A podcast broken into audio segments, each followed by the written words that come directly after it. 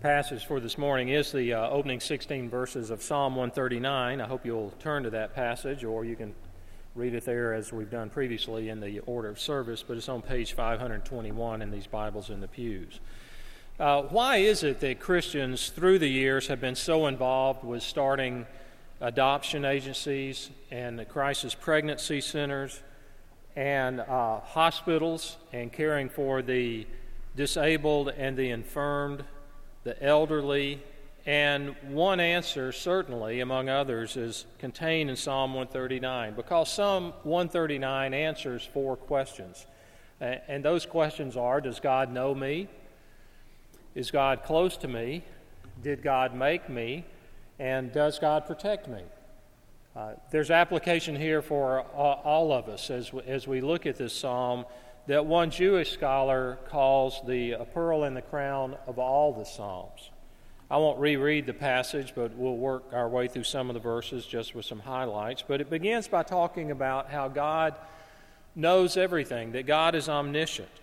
When he says, O Lord, you have searched me and known me, you know when I sit down and when I rise up. Uh, do you ever think how dependent you are on the knowledge of others? All of us are dependent. Uh, we're dependent on on those who, who treat us medically or, or teachers, or if you travel and you're dependent upon the knowledge of those who would fly an airplane or do the maintenance on an airplane. We are dependent continually on the knowledge of other people around us. And yet, God needs no knowledge from anyone else. He has all knowledge, He knows everything. And David, when he says this in the psalm, Lord, you have searched me, it's the idea of to explore closely. It's the idea of digging through, of, of sifting something. And God explores, He, he digs into you, He examines you through and through. If you've, if you've been to a, a newborn nursery in a hospital, and you will see parents and and grandparents and relatives typically gathered around looking through the window and they'll say oh look. She opened her eyes. Everybody look look. Social media. Put it on quick put it on facebook you know. Every little detail. They are observing the, the hands and the, the feet and the hair and who, who does he or she look like or uh, that smile. What, what is look at their lips. They look like they look like your lips. And that's how god does with you all the time. He is sifting you, He is searching you, even in the mundane things. You know, when I sit down and when I rise up. Uh, I mean, assuming you're able, how many times a day might you and I sit down and stand up? I, have never seen a statistic on that, but I imagine it's a lot. We don't even think about it. It occurs so often. And yet, God is int- intimately involved even with the, the mundane activities and actions of your life. You discern my thoughts from afar. Have you ever had someone come up to you and go, I know what you're thinking? And you say, What? And they tell you, and you say, I wasn't thinking anything like that. I've never thought of that. God is never uh, stumped with what we're thinking. He knows what you're thinking right now. Now, that may be disconcerting. He knows what you were thinking five minutes ago, what you'll be thinking tomorrow. If you are in rebellion against God, if you are fleeing God, these are not comforting verses. But if you love God and, and you want to serve Him and know Him, these are very comforting verses because God knows everything in your heart. He sees that. It says, You search out my path and my lying down and are acquainted with, with all my ways. Uh, he, he knows your words before you speak them. You, you may not be well known to other people. Maybe you are a type person who doesn't speak often, and when you do, you prefer not to reveal your thoughts or your feelings, especially. Uh, and others may say, you know, I have a hard time getting to know him, or even your friends may say, I just, I just can't get close to that person, and yet God knows everything about you. How well does God know you? One writer said he could not possibly know you better than he already does. In verse 5, he says, You hem me in behind and before and lay your hand upon me. It's the idea of, of wrapping your arms around a person, of the idea of protection, that God protects us from harms, from harm. And then in verses 5 and 6, as David thinks about this, he, he he opens up in praise. It is too wonderful for me. It is, it is high. I cannot attain it. This is not threatening to David, but this knowledge of God is, is wonderful. Now, let me say a, word, I hope, of encouragement. There are times that you've done things behind the scenes that no one ever sees. Maybe you've served in some capacity, you've helped out another person. Uh, maybe you said something that was misinterpreted and, and you know that you didn't mean it that way, it just came out wrong. God knows that. It should give you, it should give us comfort and give you and me comfort that, that on, on the day when everything is revealed, the actions and thoughts and motives, then the true motives will be there. The good motives that were not seen by others, or the, the intended word that didn't come out the way it was supposed to. God sees all of that. And then, is God near you? Beginning in verse 7 through verse 12. Uh, is there a place we could go to flee from God? The psalmist in verse 8 says, If I ascend to heaven, you are there. If I make my bed in Sheol, that is a grave, you are there. In the Hebrew Bible, the you is emphatic, so you could read it. If I ascend to heaven, you, you are there. If I go down to Sheol, to the grave, you are there. I cannot flee from your presence. Wherever you go, his right hand will hold you. As one said, before you is God, behind you is God, above you is God, beneath you is God. He's never absent in verses 11 and 12. You may say, Well, I can hide from him in the darkness. As a, as a youngster, I grew up in, in North Alabama, and in our, in our town, and in fact, through my backyard, there were caves. There were limestone cliffs and caves we could go in, and my friends and I would, would go into this particular cave, and, and it was very long. It had steps that had been you know, put there by the, uh, the, the Cherokees long, long before, and, and we would go down in this cave. And I can promise you, after you got about 50, 50 feet from the entrance, it was dark. I mean, really dark. You could not see anything without a flashlight or a, candle of some sort. Our military has various forms of technology for night vision. Um, we have a type of night vision that is called thermal imagers, and that shows up heat sources so that, that people can be detected even in the dark, even through fog and through smoke. Then there's passion, pass, passive, I got to get that right, passive night vision goggles that enhance whatever light is available. Well, God doesn't need any of that. We cannot escape His presence by fleeing from Him to some far off place or even by trying to hide in the darkness. So it begs the question how does God know you so intimately? Why is He so near you? And that is because He, he carefully made you. Verses 13 through 18. Uh, it transports us literally in, into the womb. For you form my inward parts. You knitted me together in my mother's womb. Now, Again, the you is emphatic. You form my inward parts. You knitted me together in my mother's womb. It wasn't Mother Nature, it ju- wasn't just a roll of the dice. It was a miracle. It's God alone who, who did it. And he, he knit you together. That, that word is used by Moses in the Old Testament, referring to the making of the curtain that would be hung in the tent of meeting. So the idea was like an embroidery and God has, like an embroiderer, has, has knit you together. God alone, he says here, and none other. He originated your inner vital organs. How did he do that? Well, on the 21st day after you were conceived, the foundation had been created for your brain, your spinal cord, your nervous system. Your heart began to beat at three weeks after conception. After just one month, your skeleton had begun to form your nose, your eyes, your ears, within five weeks of conception. Your eyes, nostrils, ears, mouth, lips, and tongue were visible, and your teeth had begun to form. All your muscle blocks were present, and movement had begun. And by the sixth week, your adrenal gland and thyroid were functioning. Your fingerprints were in place by the eighth week, and they will last a lifetime. At three months, all your organs, systems were present and functioning. That's what you looked like. That size. You slept, you woke up, you tasted, you heard sounds, you continued only to grow until birth. During the fourth month of your life, you were six inches long, and you began to suck your thumb. Over those fifth and sixth months, you grew to be about 12 inches. Uh, often you would sleep when your mother was her busiest. Loud noises outside the womb would trigger a strong reaction. And during the last three months of your mother's pregnancy, you grew to be about 20 inches and weighed about seven and a half pounds. Now, today, we know details about the unborn child that the psalmist did not know. But he knew, like we often forget, that it was God who was controlling the entire process.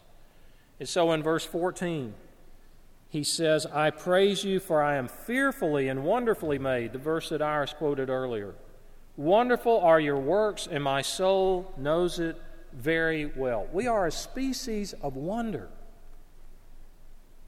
In verse 15, my frame was not hidden from you when I was made, being made in secret, intricately woven in the depths of the earth. God was the artist making a masterpiece. Now,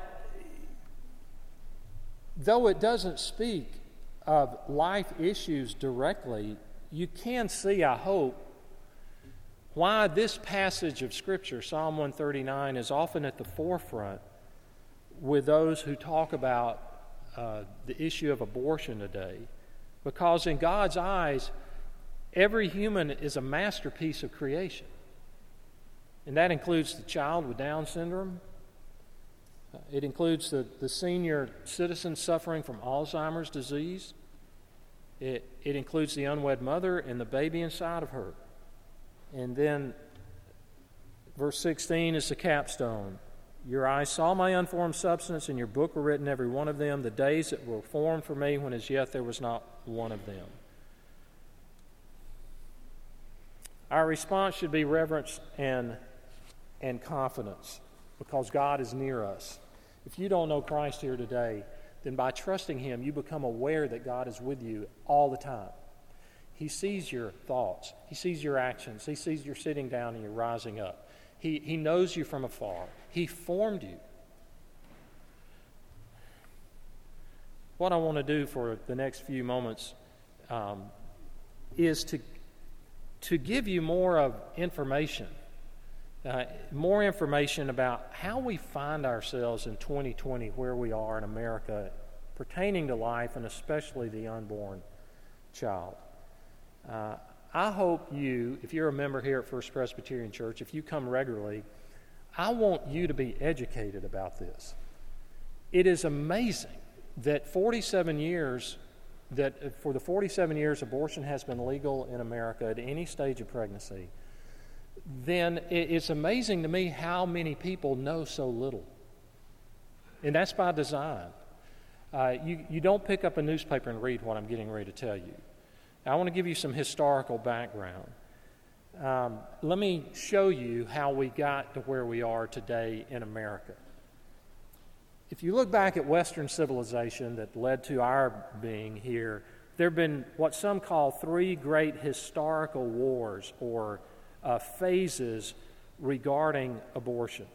The first great war was in the Greco Roman world, and you see it, for example, when the Greek philosopher Plato wrote in his Republic a description of the ideal society. And in that ideal society, any woman over the age of 40 who was pregnant should have an abortion.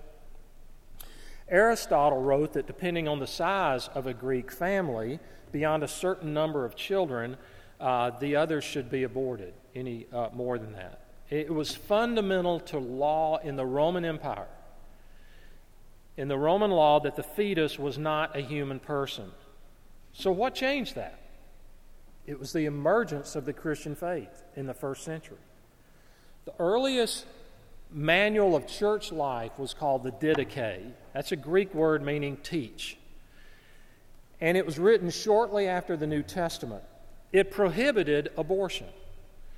When Constantine in the fourth century made the religion of Christianity legal in the Roman Empire, the Roman laws began to change likewise to prohibit abortion. There are those whom we call the church fathers. These were the writers that came along in the aftermath of the New Testament. Names like Clement of Alexandria, Tertullian, Ambrose, and then later Augustine, the great theologian of the early church, and then Thomas Aquinas. And you jump ahead to the Reformation in the, in the 1500s, and there was Luther and Calvin, and even into the 20th century with the German Lutheran pastor Dietrich Bonhoeffer. All, all taught that the Christian faith prohibited abortion. So you might say, in one way, Christianity won the first war against abortion in the early church, at least in the Western world. Now, the second war, what some call, I wish there was a better term because it's, it's really, that, that can be misleading, but the second phase concerning abortion took place here in the United States in the 1800s. We in America inherited the English common law view of abortion. And that common law view said abortion, abortion is permissible up until quickening. That is, until the mother begins to feel the movement of the baby in her womb. But this concept of quickening was hazy, and it was ambiguous, and it made any kind of prosecution virtually impossible. And by the year 1840, to give you an idea, this church was founded in 1826, and this building was built in 1858. In 1840, in the United States, there were few laws on the books prohibiting abortion, and those that did exist were not enforced. So it's not surprising that during the 1800s, abortion in America greatly increased. The average size of an American family in the year 1800 was seven children. In 1900, it was three and a half children. It's estimated that between 1800 and 1900, one fifth to one third of all pregnancies were ended by abortion. And most Americans think this is something relatively new. It's not. It's not at all. In 1838, the New York Herald ran extensive advertisements along with other newspapers in New York City for abortion clinics. And who opposed it? It may surprise you to find that it was strongly opposed by the newly formed American Medical Association, the AMA, which was formed in 1847, whose first cause was opposition to abortion. The Presbyterian Church in the United States, that was the Southern Presbyterian Church, the denomination of which this congregation was a part. It made its first pronouncement about abortion in 1869. It called abortion murder it urged those guilty of participating in it to repent, and it exhorted people like me, pastors in the pulpits of these churches, to address the subject and to warn people uh, about eternal damnation unless they repented. I didn't even read it to you. It's some of the strongest language I've ever heard. That was the what was passed at the General Assembly of the Presbyterian Church, United States, in 1869. You may also be surprised to learn that who also opposed abortion in the late 1800s was the feminist movement that said abortion was abusive to women. Now, some say we are in the third great war with abortion. The Planned Parenthood organization, largest abortion provider in America, began quietly to promote it during the 1960s as birth control.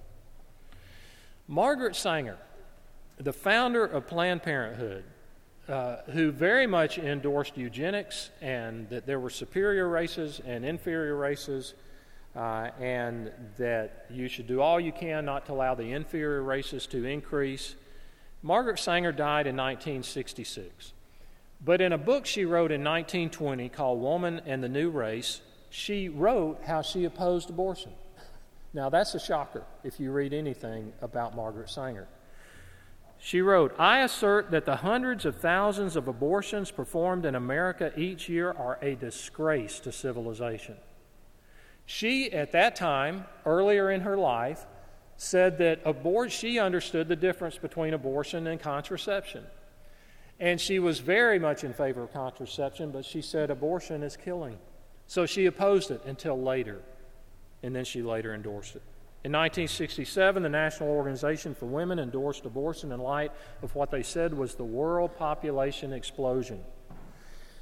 And the sad truth is that during the 1960s, there was only one firm, resounding voice that stood up on the biblical position. And who was it? It's the Roman Catholic Church.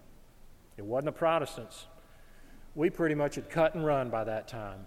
By 1970, most prom, uh, Protestant denominations, including the Presbyterian Church, uh, had said that, well, they had reversed their long held positions on abortion. And all of that helped to pave the way for the Supreme Court decision in 1973 legalizing abortion on demand. Now, I want to shift gears and give you two pastoral words. Anytime I preach something related to this, there's always a great fear on my part that it's going to sound harsh and legalistic and not emphasize the grace of God. So, since 80% of women who've had abortions in America say they were pressured to do so, I want to say a word to those who've been involved with abortion. And in a crowd this size, there's probably not a family here, at least an extended family, that has not been affected by abortion. Whether you were the boyfriend or the husband who twisted that woman's arm, whether you were the father or mother who demanded it, or the grandparent who paid for it, or the person who encouraged it, or the friend who, who told the person they had no option, or the woman who experienced it, or the nurse and doctors who performed it. What about forgiveness? The beginning of forgiveness is confession. There are many verses in the New Testament and the Old Testament, but I chose 1 John 1 9. We, we mention this verse here often. If we confess our sins, He's faithful and just to forgive us and to cleanse us from all unrighteousness, not just some of it. God says in Isaiah, through Isaiah, Come, let us reason together. Though your sins be as scarlet, they shall be as white as snow. Though they be red like crimson, they shall be as wool. God says, As far as the east is from the west, so far has He removed our transgressions from us. No sooner than you seek forgiveness through Christ than the words forgiven, free, and final are pronounced. And that's what it is. This is not an issue of, of, of there can't be forgiveness, eh, or we'd all be in trouble. But secondly, I want to say a word to you that are younger, which at my stage of life is getting to be the majority of the congregation. It used to not be that way. Sometime in the future, you may be in a situation where you feel your back is against the wall and there's, there's no solution there's no answer, there's no option, and the only thing to do is disobey God in that, that sense. You may say, I don't want to, but this is the only choice I have. And there are many of us here today that could say, I know how you feel. I've been in that situation, and I'll be in them again. And I want you to remember that God is working in many lives at that time when you feel that way. And He has a plan for these little ones. Even tragic stories like we heard earlier from Iris with this child born to this 15 year old that died soon afterwards. We don't know the answers for that. But it doesn't mean God is not, God, God is not intimately at work. We just we won't ever know why or how in this life. When our disabled son Stephen, who's now 22, is hard to believe, 22, he was an easy target for abortion. I mean, in the, uh, the prenatal testing, I mean, the ultrasound revealed a small skull. And uh, Barbara was very concerned, more than I, because I was ignorant. But we never discussed, we never even mentioned the idea of ending this pregnancy. Why? Because of decisions we had made when we were younger. The time to make, to decide what to do then is now. Not then, because then emotions and pressure and peer pressure and panic all set in. So the time to make moral decisions and what you think is true and right and what you'll do is now before you're in that situation. So it was never a point of discussion. I had someone else after the first service tell me the exact same thing had happened in theirs. It just wasn't an issue. But I want to tell you that um, God is taking care of that guy. And I watch in amazement sometimes. Barbara and I both do. Uh, he can't fend for himself, can't defend himself in any way, can't talk, can't care for himself, can't feed himself. If you put him in the middle of this room, he'd starve to death over a period of time. And God has a plan for him that I don't understand, but He's got a plan for him just like He does for you. And He's looked out for him. And sometimes He's done that through some of you here in this church. So, all I want to say is don't leave God out of the equation when you think there are no options. Don't think it's just you and everybody else is against you. No, God is not against you. So, determine now to obey Him in those situations in the future. Rest on such promises as I will never leave you nor forsake you. In Proverbs 3 5 through 6, many of you memorized long ago, says, Trust in the Lord with all your heart. Do not lean on your own understanding. In all your ways acknowledge him, and he would make your paths, he will make your paths straight. Let's pray together. Our Father, we celebrate today hearing news of the 600 babies that were adopted into families. And now, in many cases, these people are adults and have children of their own. We thank you for that. That's, that's fruit of, of, of your work and the work of your people. And we would pray that you'd help us to value life, our own lives, first of all, to see that you are near us, you know all about us, you protect us, you made us, you wove us together in our mother's womb. And that we would celebrate the fact that, that you take delight in us in that regard. And that we'd celebrate forgiveness through Christ. We pray that in the coming days and months, in our families, in the workplace, when there are conversations, uh, in political campaigns, when things are brought up, that you'd give us a word to say in kindness and in love that's discerning and put us in, in places where we can help people that may feel their back is against the wall and they have no options. We pray in Jesus' name. Amen.